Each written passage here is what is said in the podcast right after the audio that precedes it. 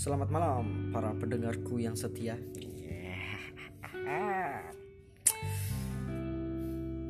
Hari ini hari Selasa tanggal 18 Juni 2019 ya oh, oh. kontennya sangat akan menarik bagi saya sendiri karena kehidupan kembali ke rutinitas walaupun belum masuk sekolah tapi ini kita saya menjadi panitia pendaftaran untuk peserta didik baru. Ya saya berharap semoga siswa yang datang ke SMA yang saya ajar banyak lebih banyak daripada tahun sebelumnya. Berbicara tentang pendidikan ya karena ini menyangkut dengan uh, peraturan baru tentang zonasi namanya zonasi adalah penempatan di mana seseorang seorang yang lulus SMP ke SMA ataupun SD yang ke SMP harus sekolah dengan lingkup zona yang paling dekat dengan tempat tinggalnya. Hal itu diperuntukkan untuk sekolah negeri, sekolah yang di mana ya kalau dulu tinggal nggak usah cari murid guru-guru. Tidak perlu berjuang setengah mati. Tidak perlu berjuang sampai titik darah penghabisan keringat habis menetes hingga menembus tulang. Apal itu tapi ini diperuntukkan untuk sekolah-sekolah swasta. Yang akan berjuang lebih. Karena sekolah negeri pun mendapatkan zonasi yang hanya mendapatkan siswa dari lingkup yang paling dekat dengan sekolahnya otomatis secara teknik secara tidak langsung sekolah ini sekolah negeri sekarang itu juga kekurangan murid dan tidak mendapatkan predikat sekolah favorit seperti sebelumnya. Oke saya ceritakan. Dulu di Salatiga ada yang namanya SMA Negeri 1 Salatiga dan SMA Negeri 3 Salatiga. Salah satu SMA negeri favorit yang kebanyakan juga diisi oleh lingkup Kabupaten Semarang. Uh, satu kepresidenan yang beda dengan kota Salatiga karena lagi dipimpin oleh wali kota. Dulu banyak sekali yang ke sana, banyak sekali yang berprestasi yang cerdas-cerdas dari sampai sampai setiap kabupaten itu Batu Semarang itu pergi ke SMA Negeri 3 ataupun SMA Negeri 1 Salatiga yang berharap mendapatkan pendidikan terbaik. Aku di, aku setuju dengan ini. Kayak maklum pemikiran mindset. Karena tempat yang baik pasti akan memunculkan benih-benih yang baik. Oke seperti itu. Nah permasalahannya untuk sekarang ini sekolah-sekolah yang dulunya favorit tidak akan menjadi favorit kembali atau menjadi istimewa kembali karena lingkup dari SMA ini hanya mendapatkan uh, daerah dari sekitar sekolahnya. Yang memiliki radius hanya berapa kilometer atau sekitar ya. Jadi kan untuk misal dari kota Salatiga ya hanya untuk siswa kota Salatiga saja yang bisa masuk ke SMA negeri-negeri seperti ini. Yang notabene bahwa siswa yang tidak cerdas pun bisa masuk ke SMA yang dulunya untuk orang-orang cerdas. Agak ribet kan? Nah perjuangannya seperti ini SMA swasta seperti yang saya ajar nanti. Kita harus struggle banget banget ini. Saya harus struggle mencari murid oh, menyebar brosur ataupun ya dengan teknik marketing yang lainnya supaya siswa-siswa ini bisa masuk ke sekolah swasta. Jika targetnya seperti otomatis saya sekolah ini harus mendapatkan uh, dari luar kota supaya bisa mengisi uh, siswa bisa mengisi uh, kuantitas dari sekolah tersebut.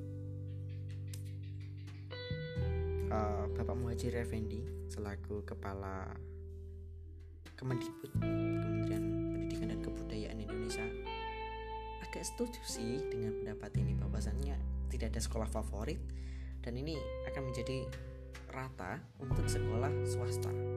Nah, ada permasalahan yang muncul kembali untuk sekolah swasta, di mana akan muncul sekolah swasta favorit, ya, akan muncul sekolah favorit.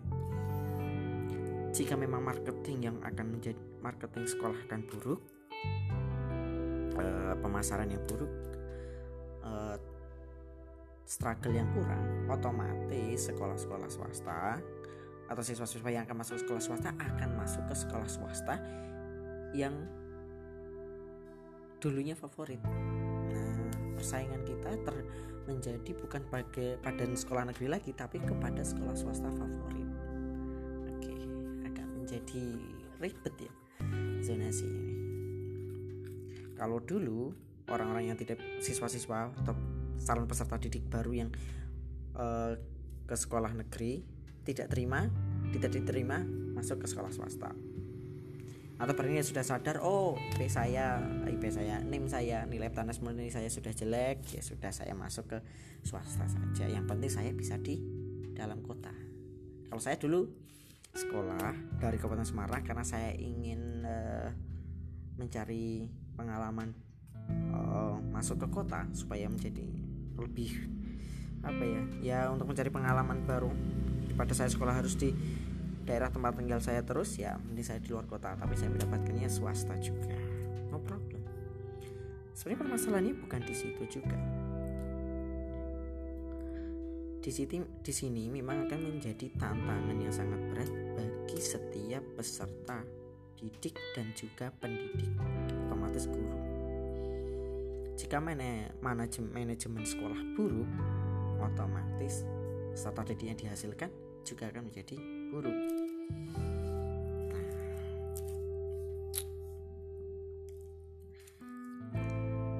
permasalahan juga bahwa di sekolah-sekolah negeri kan ada, ada dua golongan gampangnya saya akan menjadi uh, saya bagi menjadi dua golongan guru yaitu pertama pegawai negeri sipil yang kedua guru yayasan atau guru madrasah atau gampangnya guru tidak tetap juga bisa nah guru yang non PNS dan PNS ini akan saling berjuang. Dan ini akan memberikan dampak masing-masing bisa jadi positif atau negatif. Guru-guru yang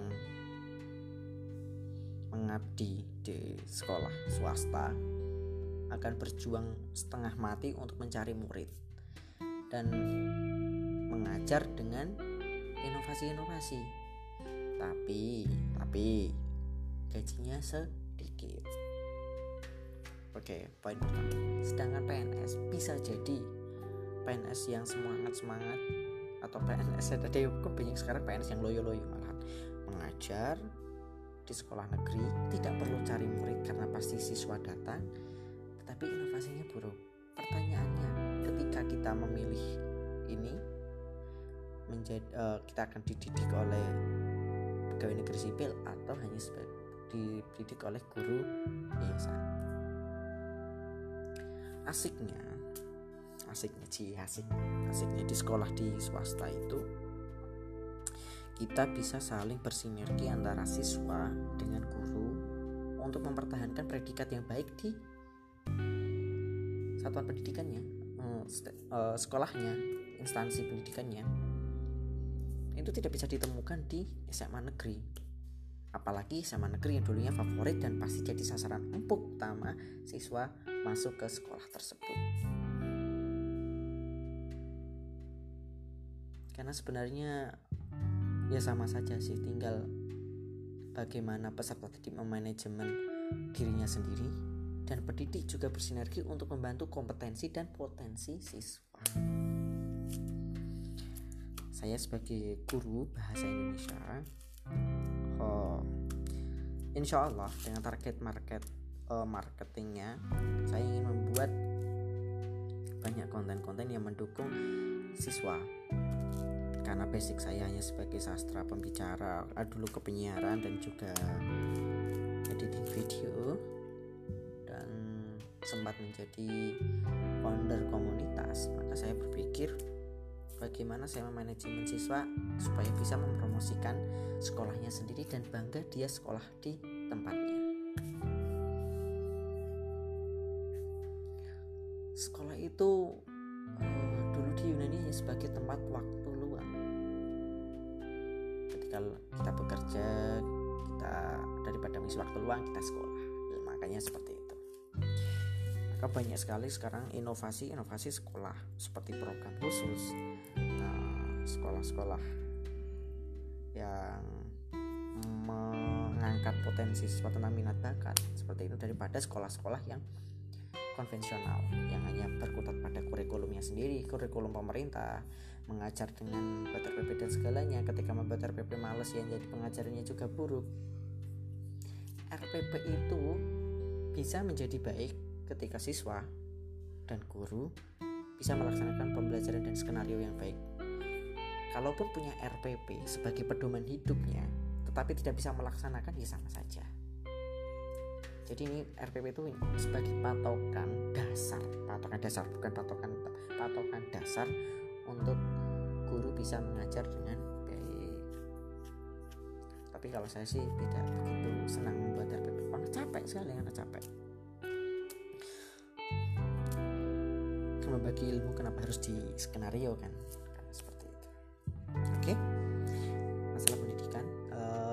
sebentar lagi akan ada konten-konten tentang bahasa Indonesia tentang pembelajaran bahasa Indonesia bagi yang pendengar saya adalah pendengar yang uh, seorang bapak atau ibu yang memiliki anak boleh mendengarkan. Atau barangkali bapak ibu yang senang di pendidikan bisa mendengarkan.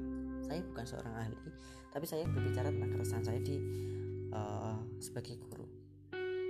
Nanti juga akan membahas tentang perkuliahan saya dan bagaimana hubungan perkuliahan saya korelasinya tentang uh, korelasinya dengan apa yang saya kerjakan apa yang saya idam-idamkan dulu ternyata tidak sesuai dengan ekspektasi seperti itu. Terima kasih. Sudah 12 menit. Wassalamualaikum warahmatullahi wabarakatuh